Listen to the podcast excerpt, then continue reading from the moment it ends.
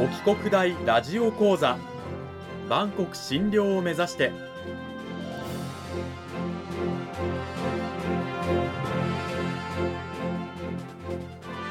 番組タイトルにある万国診療とは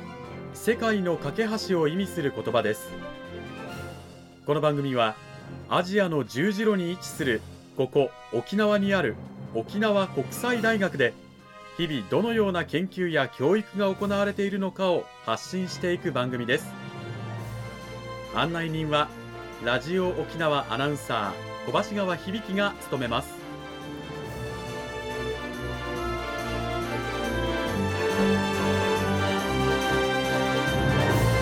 この番組は沖縄国際大学の提供でお送りします。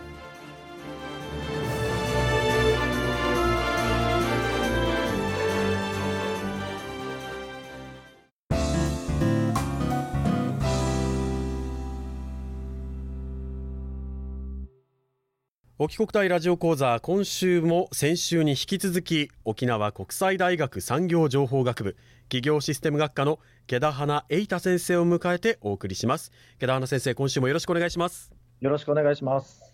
講義タイトルはスポーツを活用した地域活性化となっております。さあ今週の内容に入る前に私の方でまず先週の簡単なおさらいをしていきたいと思いますまずスポーツを活用した地域活性化。これはどういったものかと言いますと、まあ、スポーツを活用して各地域が持つ、まあ、社会問題などを解決し地域を盛り上げる。それは人々の気持ちであったりあるいは経済的にも活性化を図ったりする取り組みのことということなんですが、まあ、実際そのスポーツを活用した地域経済活性化例でいうと地域のプロチームを活用した地域活性化とかあるいはスタジアムやアリーナを核とした街づくり。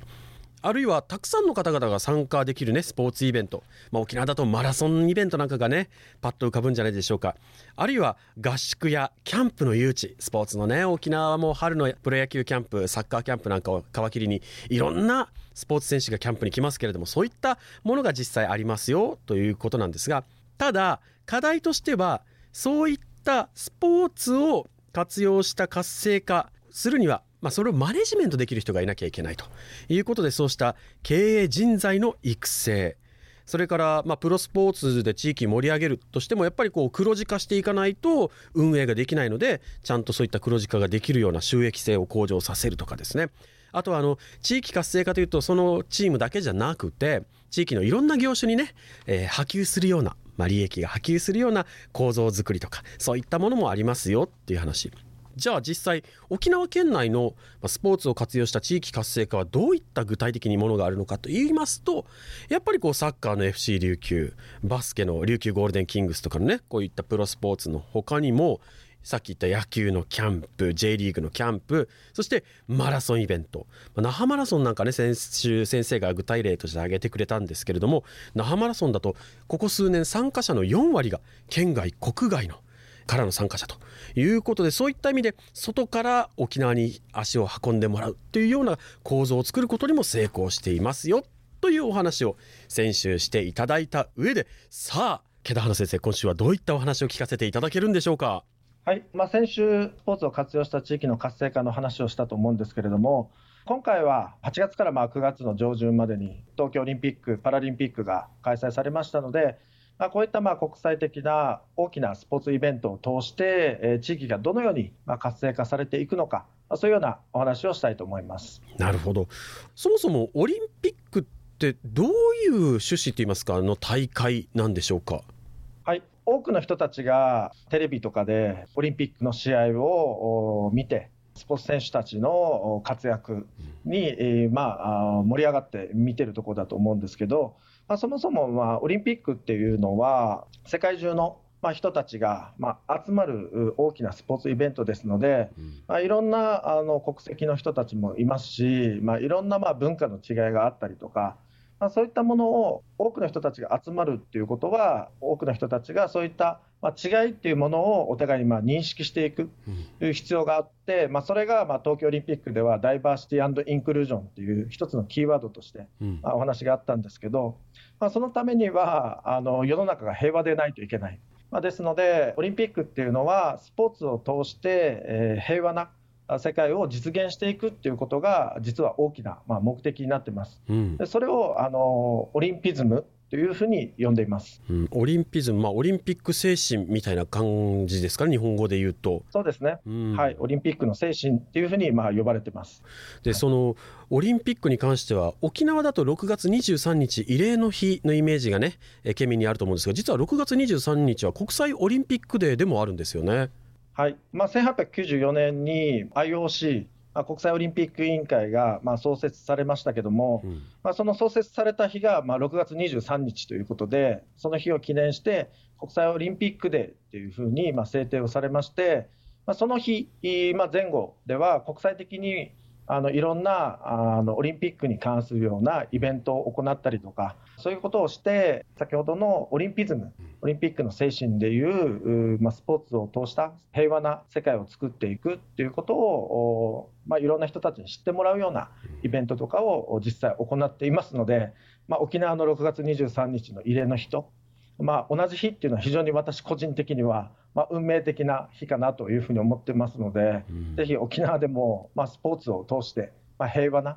沖縄を作っていくっていうような、なんかイベントとかできたら面白いなというふうに思ってます。そうですね、まあ、平和でなければできないのがスポーツであるって話をされてましたけれども、沖縄にとって平和を考える慰霊の日と、ね、この国際オリンピックデーが一緒というのは、本当に何かこう、不思議なつながりといいますか、関係がしますけれどもね。でも実際にあの毛田花先生オリンピックを開催してまあ地域には一体どういった影響があるのかっていうのはどうなんでしょうか？はい今回の東京オリンピック・パラリンピックというのは、まあ、コロナの影響もあって1年延期してしまったので、まあ、その影響というか、まあ、そういったものはいろいろ賛否あるところがあると思うんですけど、そもそもまあ以前開催された1964年の東京オリンピックでいうと、はい、戦後にまあ開催をされて、えー、社会の復興の中で、まあ、シンボルになった国立競技場ができたりとか、はいはい、あとはあの首都高速道路が開通したりとか、うん、あとはまあ新幹線も通ったりとか、そういった社会的なインフラが非常にまあできたっていうのは、大きな影響というか、まあ、オリンピックを通して、社会が大きく変化していったものかなというふうに思います、うん、実際にこうオリンピックを開催して、前回の東京大会の時はそういった影響があったと、こういろんな建物ができたりとか、そういった発展っていうものが、後々の人の生活に甚大な影響を及ぼしたんですね。そうですね、まあ、あの基本的には、まあ、あのオリンピックレガシーというふうに言われてますけど、はいはい、あのいわゆるレガシーというのは遺産っていう意味なんですけど、うん、まあ、オリンピックを開催したことによって、まあ、その地域とか国に、まあ、残すもの、まあ、それをオリンピックレガシーというふうに呼んでいて、近年の、まあ、オリンピックの中では、開催をするときに、どういうようなオリンピックレガシーを残せるのかということも非常に重要になってきています。で特にあのオリンピックの中では、大きくまあ5つ、オリンピックレガシーというものが残せるというふうに言われていまして、はい、まあ、例えば、まあ、スポーツの分類でいうと、まあ、スポーツ施設を新しく作ったりとか、うん、まあ、整備もしなければいけないし、まあ、オリンピックを通してスポーツに対する興味関心が高まって、うん、まあ、スポーツをやりたいという人たちも増えていくかもしれない。うん。でそれからまあ社会的な影響としてもいろんな国の人たちが参加しますので、まあ、文化とかそれからいろんなまあ歴史的な認識の向上にもつながっていくでしょうし、うん、まあ、環境の分野でいうと、まあ、ここ最近でいうと、まあ、新しいエネルギーまあ、いわゆる石油石炭に変わるような新しいエネルギーを導入していかないといけないだろうとか、うん、まあ、環境の都市。特にあのスポーツっていうのはあの環境と非常に親和性が高くて、うん、例えばサーフィンだと海でやらないといけないでしょうし、はいはい。まあ、ゴルフだったら、まあ、広大な土地を、うん、切り開いてゴルフ場を作らないといけないでしょうし、うん。まあ、そういった環境問題に配慮するっていうのもスポーツにとってはすごく大事なことです。うん、まあ、それからまあ経済的な影響、まあ、今回はコロナの影響で観光客っていうのが入ってこれなかったですけど、うん、まあ、実際に大きなスポーツイベントの場合、ですと、まあ、海外からもたくさんいろんな人たちが来て、うん、まあ、経済的な影響もあったんではないだろうかというふうに思います、うん。まあ、オリンピックから少し離れると、やっぱり沖縄ってこう、スポーツのイベントとか、まあね、全国から世界から訪れるにもすごくいい環境が揃ってると思うんですけどこのポテンシャルに関しては毛田花先生はどのようにお考えですか？はい沖縄だと特にまあ有名な、まあ、プロ野球のキャンプもありますし、経済的な効果としては、あの2019年、まあ、140億円を超えたということで、非常に注目度も高いと思うんですけど、うん、まあ、そういったまあ年間、非常にまあ温暖な気候で、まあ、あのスポーツができる地域っていうのは、日本でもそんなに多くはありませんので、まあ、こういったオリンピックを通して、えーまあ、スポーツに対する興味関心が世界的にまあ、高まっていく中で、えーまあ、観光地でもありますし、スポーツにとっても年中できる、そういったところでいうと、まあ、スポーツの合宿の聖地になるような、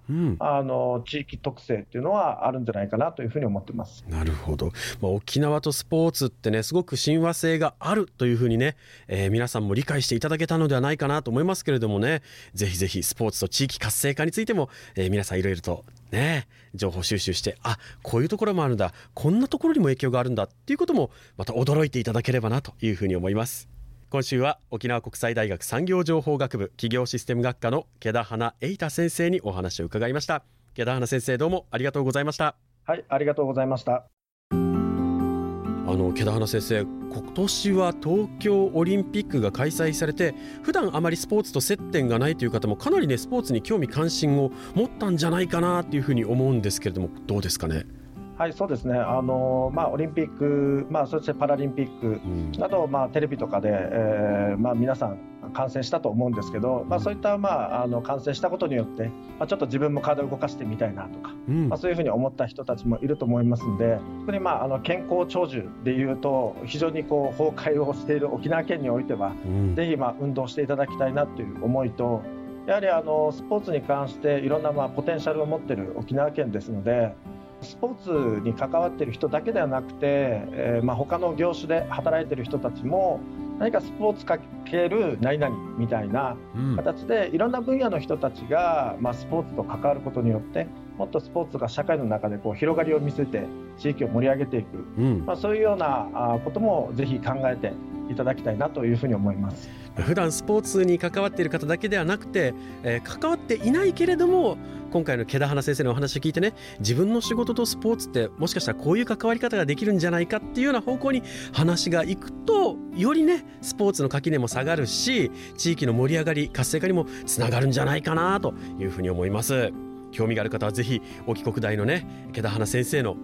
研究室のドアを叩いて話を伺ってみてください。2週にわたって毛田花先生どうもありがとうございました。はいありがとうございました。